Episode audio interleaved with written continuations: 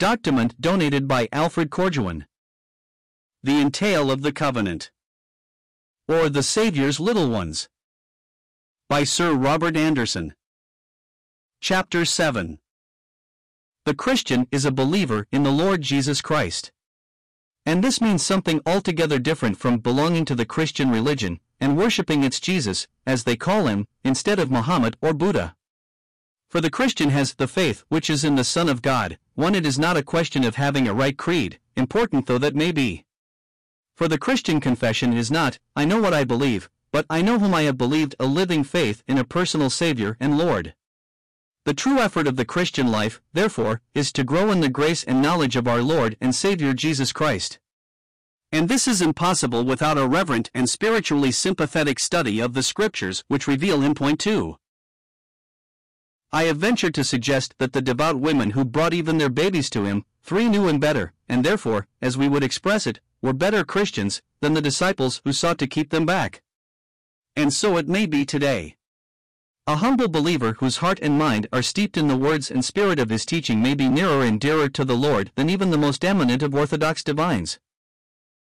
And if we had lived in those days, and moved in the hallowed scenes of his earthly sojourn, should we not have hung upon his words, seeking to know his thoughts and to understand his ways?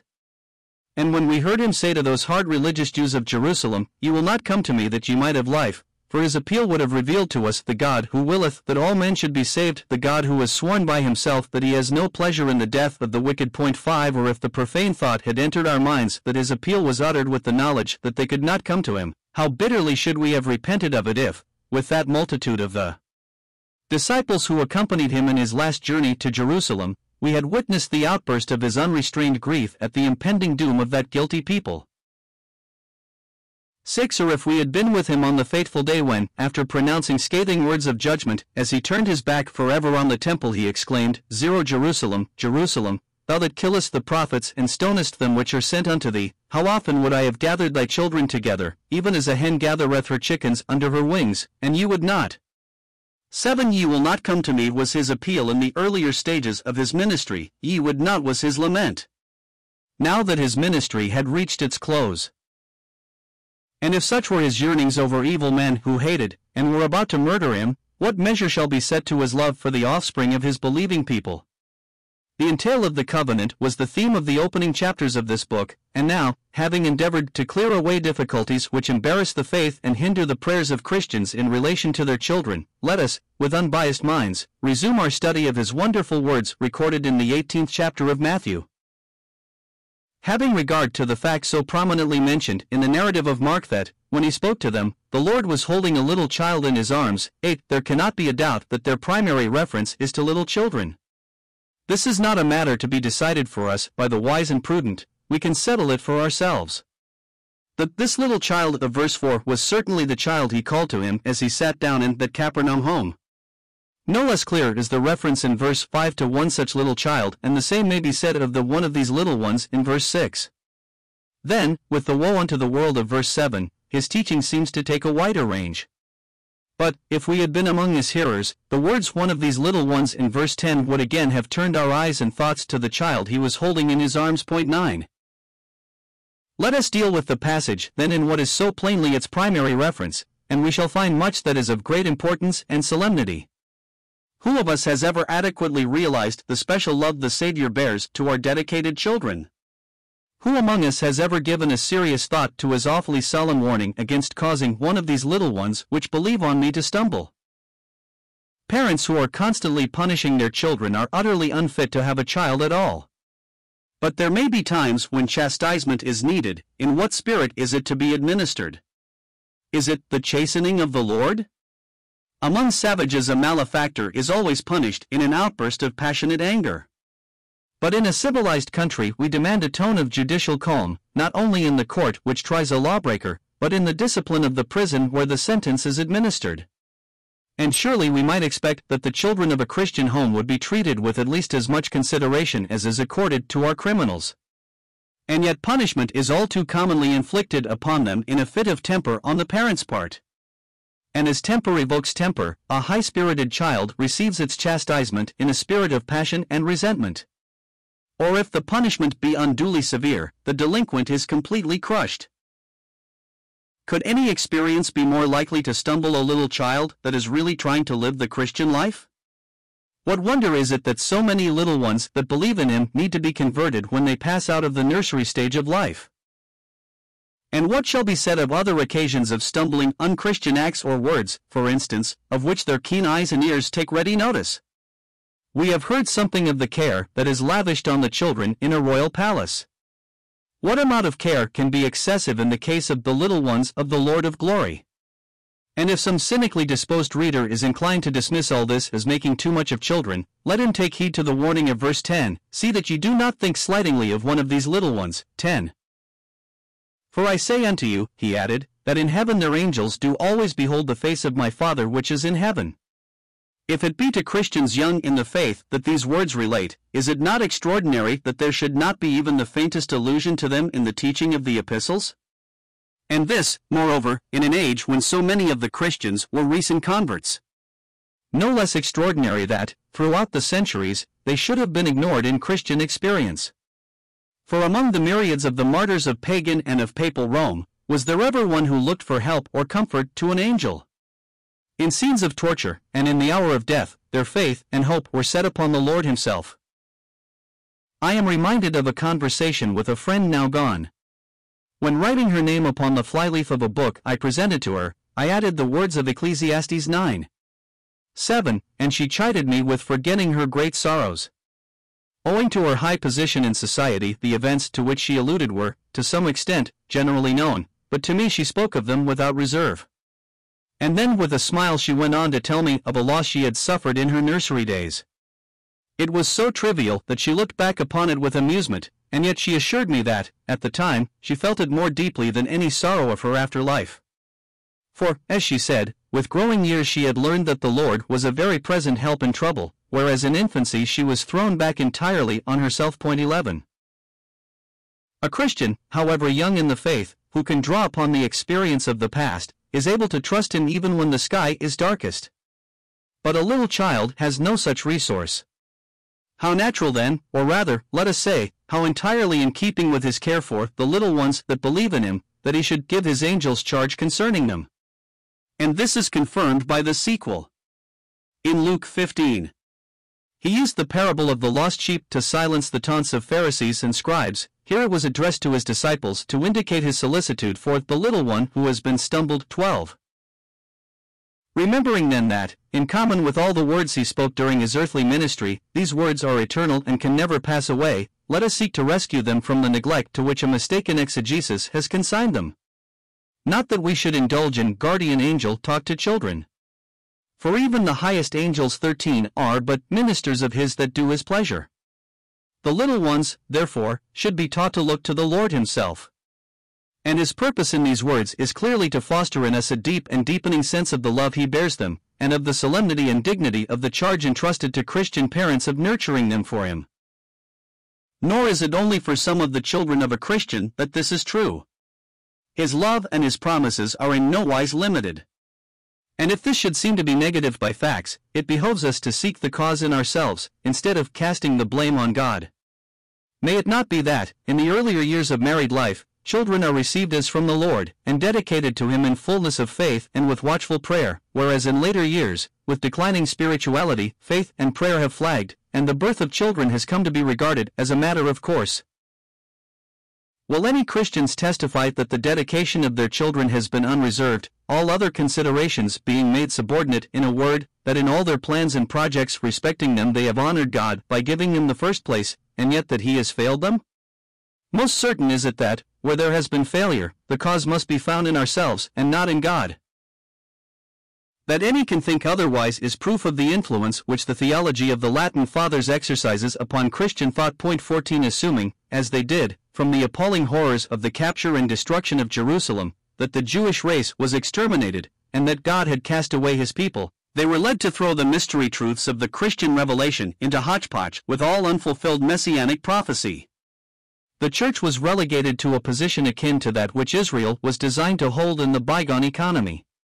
The truth of the body of Christ with its heavenly calling and hope became perverted or obscured, and the truth of the sovereignty of grace was practically lost. Point 15. And the truth of the timeless, heavenly election of this age, which, as we have seen, is inseparably allied with the supreme revelation of the reign of grace, gave place to a doctrine of election on the principle of the Abrahamic covenant. More than this, as a restored Israel was ignored in their exegesis of Scripture, all unfulfilled prophecy relating to the covenant people was spiritualized to make it applicable to this Christian dispensation, which they regarded as the last great eon of God's dealings with mankind. And this erroneous system of exegesis still holds the field in our theology, with the result that the sublime visions of the Hebrew prophets relating to divine purposes of future blessing, both for the covenant people and for the nations of the earth, have come to be treated as wild exaggeration or mere hyperbole. And instead of the future which is enfolded in these visions, attention is directed to the sad and shameful story of the professing Christian church, with no further outlook save a deepening apostasy, leading up to the conflagration which is to bring all things to an end. What wonder is it if Christian thought about the kindness and love toward man of our Savior God 16 is impoverished and narrowed, and if thoughtful men of the world are skeptical about the prophetic visions and the threatened conflagration. This false system of interpretation leaves the Bible an easy prey to skeptical attack. But God has not cast away his people whom he foreknew. The covenant with Abraham has not been abrogated. A restored Israel shall yet be the center and the agency in the fulfillment of God's purposes of blessing for all the nations of the earth. The prophecy of the sacred calendar shall then be realized in every part of it. For the typical festivals, all of which related to the yearly harvest, are a prophecy of the harvest of redemption. The sheaf of the firstfruits at Passover pointed, of course, in a special sense to Christ, and it has an incidental reference to the redeemed of the present age, who are one with Christ. But in its ultimate fulfillment, all pertains to the covenant people. Following Passover came the Feast of Pentecost with its two wave loaves, typifying the two houses of Israel. But while traditional theology concerns itself only with the saved of the past and present dispensations, and a more intelligent exegesis takes account also of the people of the covenant again restored to favor, the great redemption prophecies far transcend these narrow limits. The springtime feasts of Passover and Pentecost marked only the beginning and progress of the harvest. After all the fruits of the earth had been gleaned and gathered home, there came the greatest of the festivals when, with palm branches in their hands, the nation assembled to rejoice before the Lord. Point 17. And this will have its fulfillment in the great harvest home of redemption when, surpassing seemingly all limits of election and of special covenant, a palm-bearing multitude of the saved of earth, unnumbered and innumerable, will swell the completed triumphs of the cross. Point 18 And then, indeed, the Lord shall see of the travail of his soul and shall be satisfied. And let no one suppose that this pertains to the eternal state, and to the new earth, albeit the new earth is within the range of the Christian's hope, it will all be fulfilled upon this earth of ours, and within the time calendars of men. In view of this glorious vista of the divine purposes of blessing for mankind, how can Christian parents doubt that there is full provision in the infinite grace and love of God for all the children divinely entrusted to their care? And so, in conclusion, I would say to every Christian parent, remember your children are a heritage of the Lord. 19 and is, day by day continuously you dedicate them to Him. 20 Let no misgivings or reserve weaken faith or limit prayer on their behalf. As for thoughts about decrees of fate, unchristian thoughts that befit the cult of Islam, let them be banished from your mind. And above all, take hold of the words our Lord and Savior spoke in that Capernaum home, remembering that, even as He uttered them, he was holding in his arms a little child, just like your own words that, if you have ears to hear, he speaks to you now from the throne of God. It is not the will of your Father which is in heaven that one of these little ones should perish. Notes 63 Galatians 2 verse 20, RV. 64 2 Peter 3 verse 18. The beloved disciple fell at his feet as dead when he had a vision of his glory, Revelation 1 verse 17. This note is added after reading the following sentence in the annual report of the London Central YMCA. The main aim of the association must be to bring young men up against the fact of Jesus as the finest chum a man can find. Even if this gross profanity emanated from an avowed infidel, we might deplore its publication in a land where the Lord Jesus is worshipped as divine. 65 See footnote error, reference source not found, anti. 66 John 5 verse 40. 67 Ezekiel 33 verse 11. 68 Luke 19 verses 41 and 42. When he drew nigh, he saw the city and wept over it, saying, If thou hadst known, in this day, the things which belong to thy peace. At the grave of Lazarus he shed silent tears. But the word here used means to bewail with every outward manifestation of sorrow. The words in this day, RV, are emphatic. It was the last day of the 69 weeks of Daniel 9. 25. The 173,880th day from the issuing of the commandment to build Jerusalem, nay 2. Full details are given in the author's Coming Prince, and also in Daniel in the Critic's Den. 69 Matthew 23 verses 29 to 39. 70 Mark 9 verse 36. 71 As this is a problem of evidence I speak without reserve. In the only other passage where little ones occurs, the inference is that some children were present, Matthew 10 verse 43, see Dean Alford's note. These passages are to be distinguished from many others, where paidion or teknion is used as a term of affection, as e.g. in John 13 verse 33, and nine times in 1 John. 72 The word is kataphroneo. The Lord is here referring back to his words in verse 6. 73. As I explained to her, the word merry in the verse is used in the Old English sense, see James 5 verse 13, and the Hebrew word is rendered good upwards of 300 times. It is the honest and good heart of Luke 8 verse 5, cf 1 John 3 verse 21. 70 For the language of Matthew 18 verse 14 makes it clear that in the preceding verse he was still speaking of such.